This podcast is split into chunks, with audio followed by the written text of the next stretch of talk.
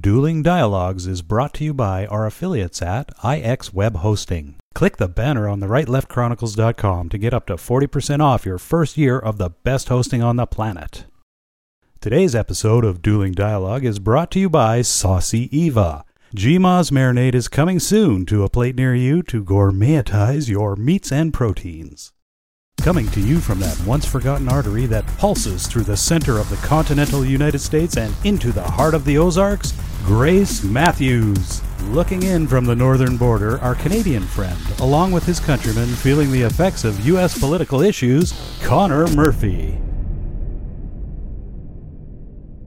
Welcome to Dueling Dialogues, episode 19. I'm Connor Murphy here with Grace Matthews in Springfield, Missouri. Hi, Grace. How are you doing today?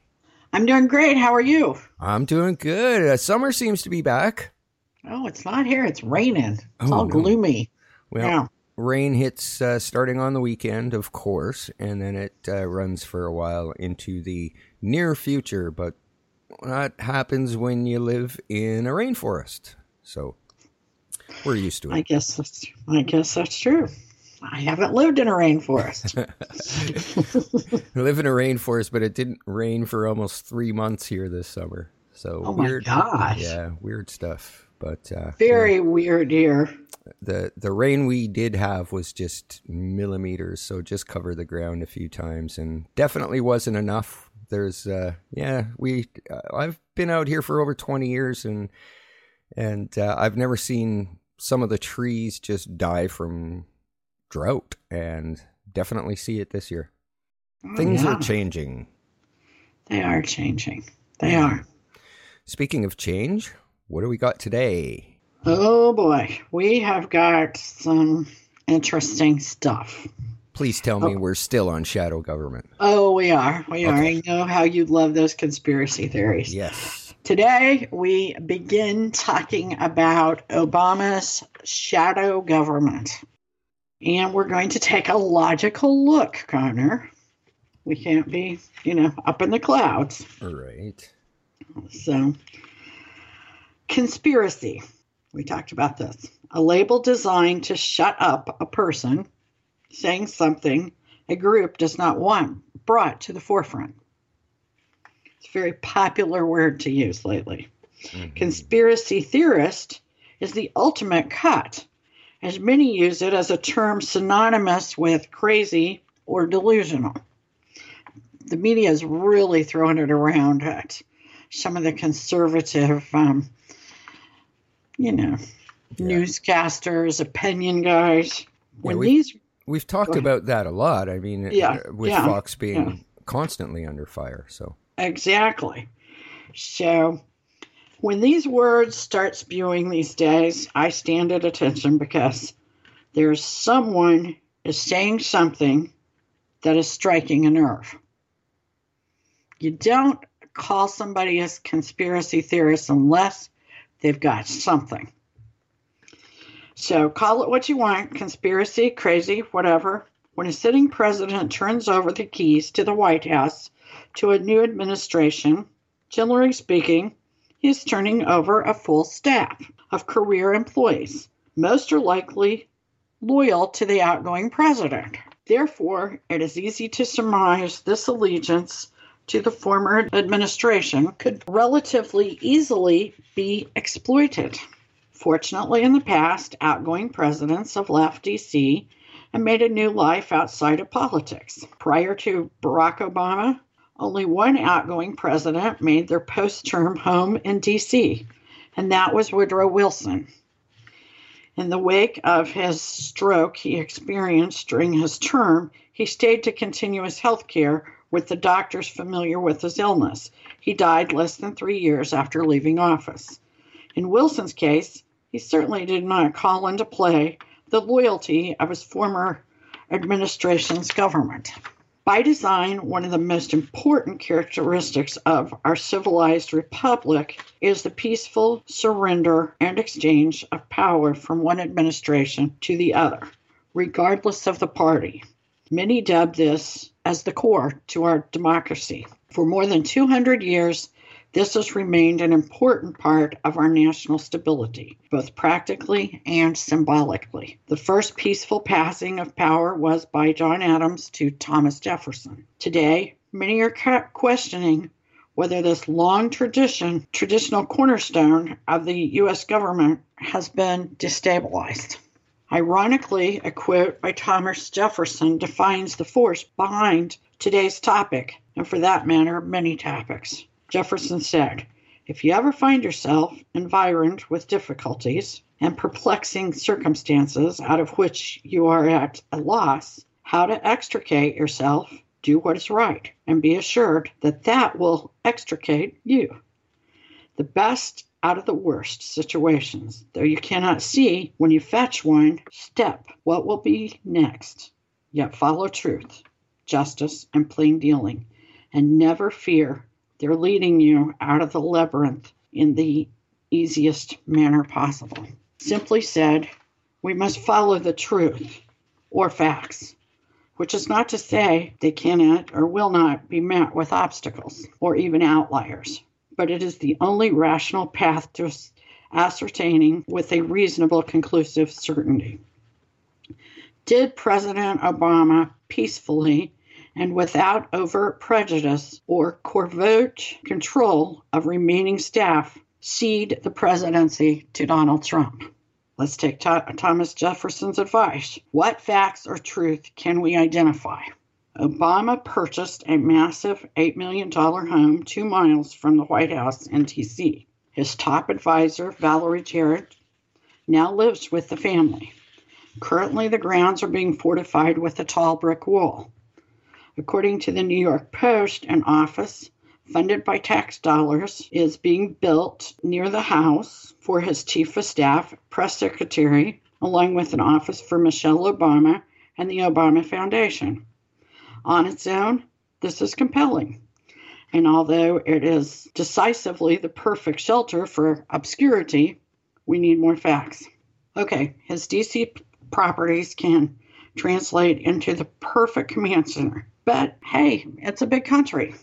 And a command center is nothing without someone to command. There are plenty of people out there that have spent the last decade or so arguing that Obama didn't possess an ounce of business experience. He was nothing more than a neighborhood organizer, and I'm adding sometimes college lecturer.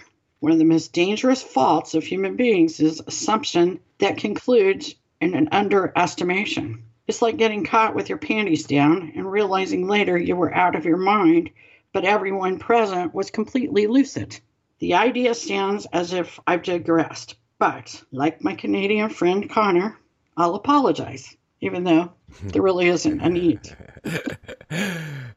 sorry. oh no. I knew I would. Sorry, it's catchy. Uh, yes. Sorry, sorry. Sorry, it's catchy. Yes. Oh. You see, all these little neighborhood groups were kept in place by Soros and the Obama machine. During his presidency, Obama has 250 satellite offices scattered around the nation. The OFA, or Organizing for Action, is a nonprofit 401c4. There isn't even any secrecy here. The organization's mission is clearly stated they are advocates for the agenda of former U.S. President Obama. This must have been a well thought post election plan by the Obamas. According to Wikipedia, Jim Messina, Obama's former 2012 campaign manager, and First Lady Michelle Obama announced the formation of the OFA on January 18th, 2013, after his last election. Jon Carson even left the White House administration to become executive director, and longtime advisor, consultant, and former chief of staff David Axelrod serves as a consultant. Organizing for Action took over Organizing for America to operate free of the DNC, the Democratic National Committee. The group trains activists and even has a manual. Activists are taught to disrupt any event held by Republican lawmakers or pro Trump events. The guidelines are specific with hostility as the ultimate goal. The concept by design suggests if we cannot control the electoral via election, we will scare Republican and conservatives into agreeing to our agenda. The New York Post says the training manual for anti Trump activists advises them to bully GOP lawmakers into backing off support for repealing Obamacare, curbing immigration from high risk Islamic nations, and building a border wall. So, what facts or truths do we have now that will make us, that will take us to our next installment of shadow governments? We see that Obama still has a governmental system nearly fully staffed with his holdovers and career employees, sympathetic to his motives, and they're still working within the confines of the Trump administration. Obama has secured a compound with space, security, in a place with perfect geographic location that could easily serve as a command center with ample staff to operate as a shadow White House. The OFA and their 250 offices provide ample national coverage for organizing and training an army of activists, perhaps ultimately anarchists. Nevertheless, we must continue to gather facts before we conclude Obama is operating an alternate government by design created to overthrow President Trump and conservative lawmakers, endangering his perceived presidential policies. That's pretty powerful. I had no idea any of that was going on. Um, in Canada, Obama is, you know, he's well liked. And I think it has something to do with what you mentioned yesterday about the empathy that ruled his campaign, still rules him. And, and maybe a lot of Canadians identified with that and bought onto the Obama train. But this is, is, is a bit disturbing. It is. It is. And um, as we move forward, we will um, go over some of the some of the conversations he's had with people that run these satellite offices. Now, th- this is something that I'm told this OFA is not popular among Democrats in general. Wow. Um, that's partly why he took the organization that the DNC operated and made it his own Uh, he wants complete power. Now, we're already seeing things happen. Protesters, we know that when a conservative lawmaker has these town hall meetings, they show up and are very confrontational, very disruptive to the point that usually the town hall meeting is halted there have already been at least two elected officials say they they were done, and primarily because their family has been threatened. They their town hall meetings have been at the very least scary. They've been afraid for their their own safety. Um, one is Jason Chaffetz, and the other is Senator Bob Corker. He announced this morning he was done. I mean, he. I assume he's going to finish his his term. Jason Chaffetz did not even finish his term. He said there had been one too many threats, and it was no longer worth it. And besides, they can't get anything done. And you have to wonder when it comes with the things that I mentioned, the issues that I mentioned healthcare, Islamic immigration, and the wall. Trump can't get anything done. Yeah.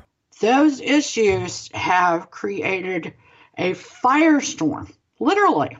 That's not to mention what we've talked about before with the leaks, the backstabbing, the the uh, career employees in the White House, and some of the issues that actually, Connor, if you look at almost every episode we've done, almost every article we've written has really in a way pointed to things that were instigated by one of these two situations either OFA, the organization, the protesters, or Obama people working inside the administration. Mueller would not be appointed if it wasn't for an acting holdover in the DOJ's office because Jeff Sessions had to recuse himself of anything related to Russia. Therefore, the holdover acting director, Rosenstein, was the one left to appoint the counsel, Robert Mueller, whom hired all of these attorneys that are left of left and have given a lot of money to left wing candidates, particularly Hillary Clinton. I don't have a problem with who they give money to, but are is this a fair panel to Trump? Obviously not. I mean, every time healthcare comes up, McCain puts a nail in that coffin. Exactly. And what's up with McCain? And how many of these lawmakers do feel threatened to the point they are fearful to pass anything on healthcare? I mean, basically, it failed again. That's just about an hour ago. The president said that they can pass it in January or February because one member, and I'm not even sure he's talking about yet because it's it's very new, is in the hospital. That will be the vote they need to get health care passed. But he cannot leave the hospital and he cannot travel. I'm not sure who that is. Uh, as a senator, I I don't know. But they're starting on tax cuts. Now, if you'll notice, tax cuts were not on this list. So I'm wondering if that will be a possibility for them to pass. If how rigid is Obama's list for his OFA and um, what he feels like is his policies. Apparently, those are the most important to him. But back to one of your original questions and going back to when we talked about empathy, I think Obama's empathetic demeanor was very appealing to a lot of European leaders in Canada. And Canada, absolutely. Right, Canada, right. Obama was very, very loved in in Canada, and right after Trump became president, he snuck away and had a dinner in some coffee shop or something with Justin Trudeau in Montreal. Well, he's clearly not finished, and that's not what our presidents do. Obama is also a globalist. And he wasn't meeting with Trudeau to talk about fishing or Canadian bacon and maple syrup. I'll guarantee that. I wish I could have been a fly on the wall just to hear that conversation.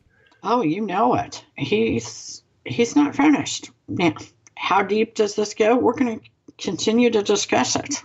We have, you know, we have set the model here today, and this is fact. Anybody can check this. These are things that can be verified. You know, holdovers are always in a government. Right. You know, but most of the you know, President Bush, he went back to Texas, started painting, and Bill Clinton went to New York, tried to get his wife elected. I mean, I don't know, had some very interesting parties, I've heard.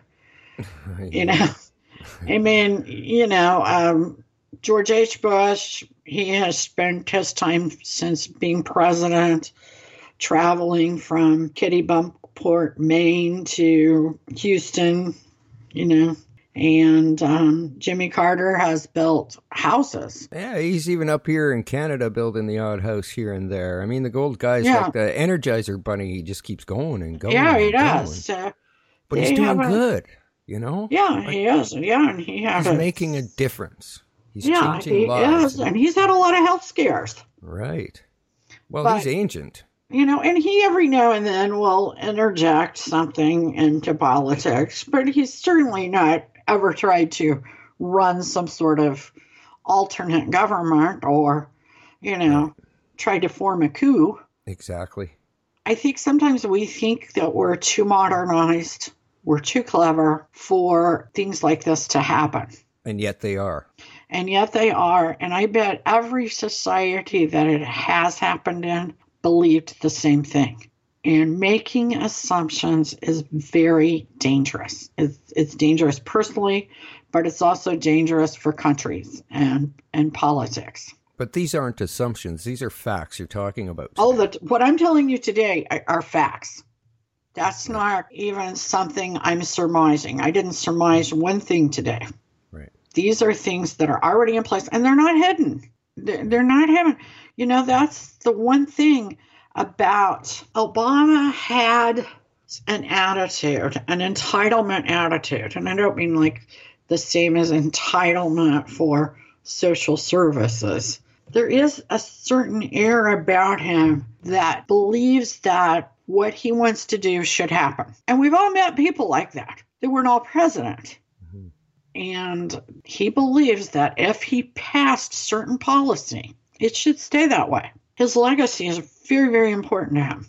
And I'm sure it's important to all presidents, but he, it was maybe more, or I, I shouldn't say was, it is more important to him than other presidents. Hmm. I don't know why. Yeah, I, I, uh, I'm pulling up a loss here too. I, I'm not sure at all. Other than power. Yeah, yeah, it's, yeah. It's always back to power. Power and legacy. Yeah, and and these guys really, you know, there are certain leaders that it is so important to them. It's it's really hard for me to understand. I mean, I can understand it in my head, but in my heart, I can't imagine what steps they would take to secure that power. I mean, it's kind of like Hillary. What's driving her is power, right. the need for power. Yeah, for sure. So I, I, I see it in both of these these people, and um, for me, it's easier to believe the Clintons are behind a shadow government than Obama. I, I think it is for a lot of people. Yeah, absolutely. I but definitely... this looks well planned. Like I said, for him to have organized in 2013 this group, he needed it to be in place when his presidency was over. That was four years before he would have left the presidency. Four years exactly. Now, my guess is he would have done this even had Hillary won. I don't even know if this is just about Trump. You know what? I would tend to definitely agree with you there. I think that that uh, from just the facts that we've reviewed today alone, it didn't matter who won. This was going to happen. Exactly. Yeah. Um, perhaps he believes himself to be the ultimate leader. And one time, right after he became president and he kind of prematurely won an award, the Peace Award. And, and he won it like within two weeks of taking office or something. Hmm.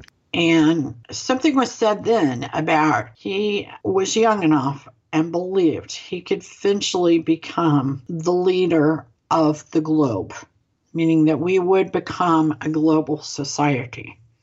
Now, I've heard Hillary mention that before too, that she wants completely open borders, completely open trade. And this is, she took this from Obama. Hmm.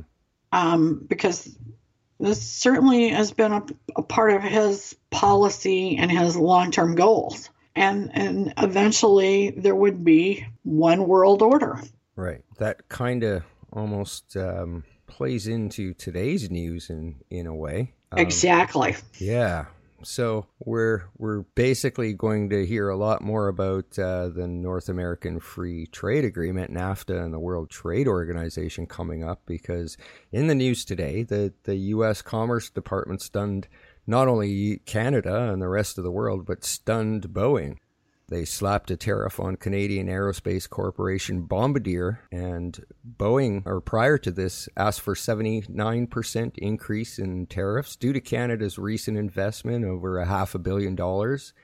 And the UK invested 113 million British pounds into Bombardier. So they asked for 79% and they got 219% increase in Bombardier C series jet. So, oh my gosh. Yeah, so any American company that buys a Bombardier C, C series jet, the price just went up from an estimated 15 to 30 million to close to 80 million. Oh my gosh. So, yeah, that's uh, kind of in violation of some of our prior trade agreement. So uh, the dispute is likely to go on for a few years now, but immediately what it affects is a sale to Boeing. Canadian Prime Minister Justin Trudeau put a hold on an 18 jet order for Boeing's FA 18 Super Hornet jet fighters. Basically, it was a done deal, was being the keyword. $5.2 billion is what that deal was worth. Mm. So it, Ouch. It, yeah, this is this is sent global ripples today from all coming from the U.S. Commerce Department. So uh, yeah, the UK is not very impressed because four thousand employees are Bombardier employees in Northern Ireland. So the wings for the C Series jet are made in Northern Ireland, and this tariff affects basically Europe and Canada and all of NATO because, of course, uh, the UK and Canada are in NATO. Sure. Yeah, so in the NATO, in in Yeah. NATO. So there But that goes to prove, you know, Obama was a globalist. Now we have Trump the nationalist, and that's where this Trump tariff came from. Well, I I don't think the world is going to be buying FA-18 Super Hornet jet fighters any longer. So I'm not sure who this deal will hurt more. It's not really noticeable in the stock exchange yet, but it's definitely this is going to be the beginning of a couple year fight. So that was in the news. That's a big deal. That is a big deal. Yes. Very So- big deal. Well, we can agree on that. We absolutely can, and we don't always agree, but life's a journey, and we're all in this together.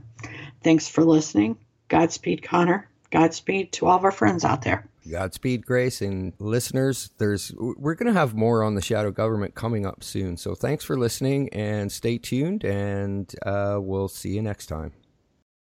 Dueling Dialogues is brought to you by our affiliates at IX Web Hosting. Click the banner on the rightleftchronicles.com to get up to 40% off your first year of the best hosting on the planet.